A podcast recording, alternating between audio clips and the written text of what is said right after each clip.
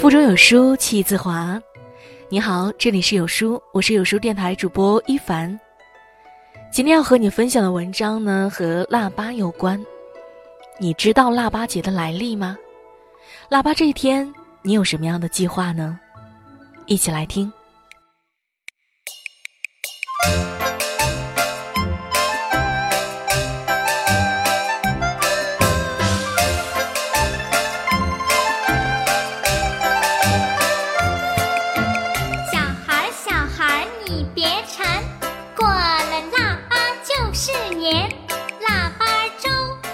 小孩儿，小孩儿，你别馋，过了腊八儿就是年。耳边的童谣似乎还没散去，新年的小孩儿就被时光推着往前走。不知不觉间，我们都从馋嘴的小孩儿变成了饱经风霜的不归人。腊八是腊月的第八天，过完腊八，很快就要到春节了。虽然童年的时光只能留在回忆里，但我们依旧可以趁着这个风正和意已春的腊日，吃冰打鼓回馈恩情，吃一头腊八蒜，清点旧日时光，归家团圆；喝一碗腊八粥，添福增寿，尽享人间温暖。天地交通日和顺，祭祀吃冰以感恩。据风俗通记载，腊八节最早起源于夏朝，但那时候人们把它叫做家平节。到了殷商的时候，就被称为清祀，而周朝又改为大腊，直到西汉时期，才有了现在我们所说的腊。在这个时节里，田野里的庄稼已经收割储藏完毕，而经过一整年的生长，山林里的飞禽走兽也为了过冬，已经养得膘肥体壮。所以，已经歇冬的老百姓们就会经常趁着寒风去捕杀猎物，用来祭祀祖先和神灵。但在当时，人们只是约定俗成的在每年冬至后的第三个虚日举行祭祀，并把这一天称为腊日。直到南北朝时代，南朝梁代的著名文学家宗懔，才在《荆楚岁时记》中明确记载说，十二月八日为腊日。于是从那个时候开始，农历的十二月初八就成了人们祈祷天地交通、祈求来年风调雨顺、感念天地万物滋养、感恩祖先神灵庇佑的日子，一直沿用至今。这就使得腊八节也按照咱们现在的说法，就是中国最古老的感恩节了。所以呀，在这一天里，古人会吃冻结的冰块，借吃冰忆恩的寓意来表达自己的感恩之情。感恩父母，母亲十月怀胎，辛苦孕育；父亲不辞辛苦，抚育周全。他们在我们年幼的时候。负重前行，承担起了整个家庭的重担，用他们的日渐衰老，换来我们无忧无虑的成长空间。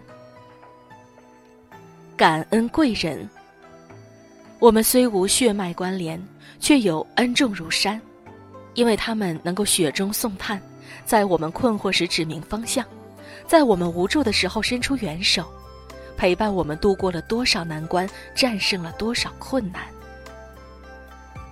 感恩伴侣，往后余生风雪暖阳，都有彼此的陪伴，一起分担最痛苦的日子，也一起享受最美好的时光，陪我们熬过最孤独的时刻，也陪我们走过繁华的季节。从此，快乐倍增，忧愁减半。感恩天地。日升月落，潮涨潮汐，冬去春来，花谢花开。在亿万万颗球星中，这一方天地不仅给了我们容身之所，也给了我们万物滋养，让我们能成为万灵之长，长世间兴衰。腊月风和意已春，击鼓逐意且暂歇。人们把一年的最后一个月称为腊，而在《隋书礼仪志》中曾说过“腊者，皆也”，意思就是，冬天已经来了，春天也就不远了。所以啊，腊月正是新旧交替的季节。这时阴气渐渐减少，而阳气日益生发，很容易造成人体内部的阴阳失衡。加上天地间那些病虫，虽然因为寒冬已经躲藏起来，但是，一到气温有所回暖的时候，就会趁人们不注意侵扰人体。因此，这个季节也是流行疾病较为多发的时节。古人说：“腊者，逐意迎春”，意思就是，在这个季节里，我们除了要祭祀纪念、吃冰感恩之外，更要关注自己的健康。以前人们会在腊八节的这一天，头戴着毡帽，腰上系着细腰鼓，打扮成佛教中的金刚力士，击鼓逐意，用这样的仪式来祈求神灵庇佑、驱逐异鬼，也用来提醒大家，在这个疾病多发的季节里，保重身体健康。俗话说：“良田千顷，不过一日三餐；广厦万间，只睡。”卧榻三尺。人这一辈子最大的成功，不是在余额中存了多少数字，也不是在市中心买了多宽的房子，而是拥有一具健康的身体，在想吃的时候吃得下去，在想笑的时候笑得出来。所以在腊八节这一天，不妨暂且放下手中忙碌的一切，卸下肩上的重担，放松下来，让自己缓口气。休息充足后，才能以更加饱满的精神来迎接之后的挑战。吃瓣儿腊八蒜，归家休整待团圆。当然，保持身体的健康，除了暂歇忙碌、注意休息之外，还可以吃蒜。《本草拾遗》里说。蒜能去水恶胀气、除风湿、破冷气、烂玄癣、伏邪恶。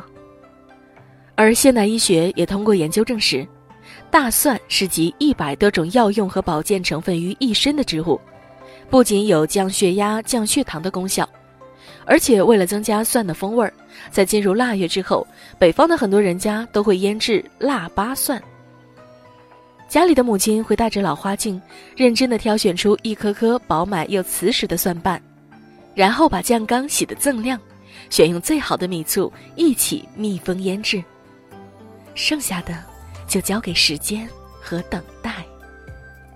在盼望子女归家团聚的日子里，心急的母亲忍不住一次又一次地想打开酱缸，看看腊八蒜是否入味儿，但伸手的时候又突然惊醒。因为他知道不能让酱缸透气，不然就会前功尽弃。就像他虽然一遍又一遍的倒计时，数着距离子女归家还有多少日子，但又不忍心催促孩子们，给他们造成格外的压力。就这样，母亲着急又耐心的等着蒜瓣在醋里泡得通透，慢慢的从洁白如玉到翠绿如翡。老人们常说：“人有多想，蒜有多绿。”腊八蒜上翠绿的颜色，不仅代表了母亲对游子的思念，也是游子的乡愁。而这分隔两地的等待和思念，或者米醋的酸，会慢慢将蒜瓣泡出香脆酸辣的风味。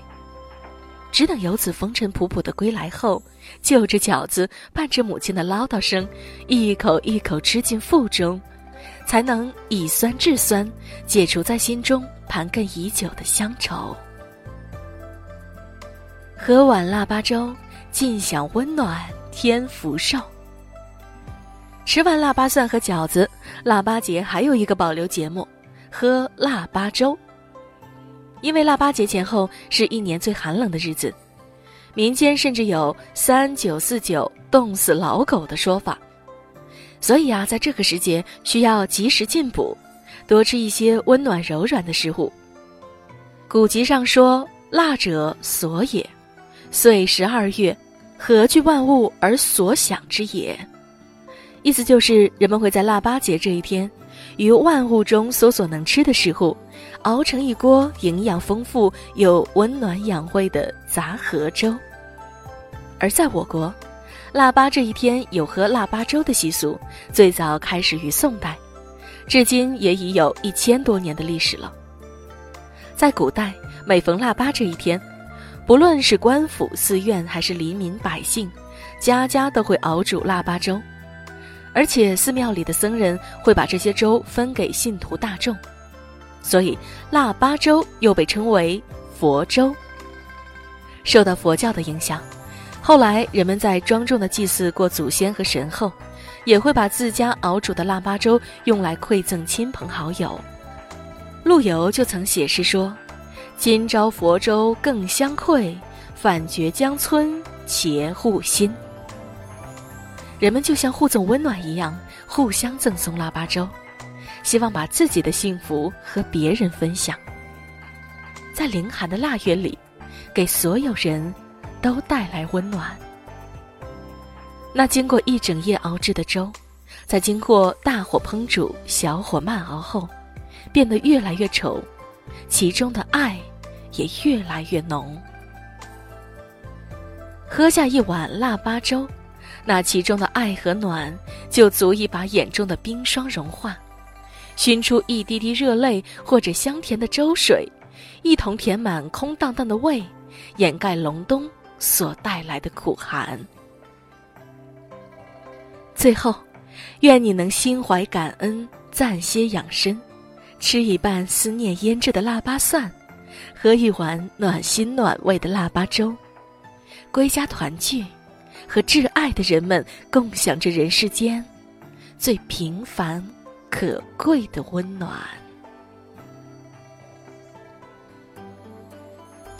在这个碎片化的时代，你有多久没读完一本书了呢？长按扫描文末二维码，在有书公众号菜单免费领取五十二本好书。每天都有主播读给你听哟。好了，这就是今天和你分享的文章了。我是主播一凡，我在美丽的中朝边境鸭绿江畔丹东为你送去节日的祝福，祝福你腊八节快乐，也希望你在未来新的日子里面一切顺心，如你所愿。如果你喜欢这篇文章，记得把它分享到你的朋友圈里，和所有你在乎的人一起。分享这份喜悦。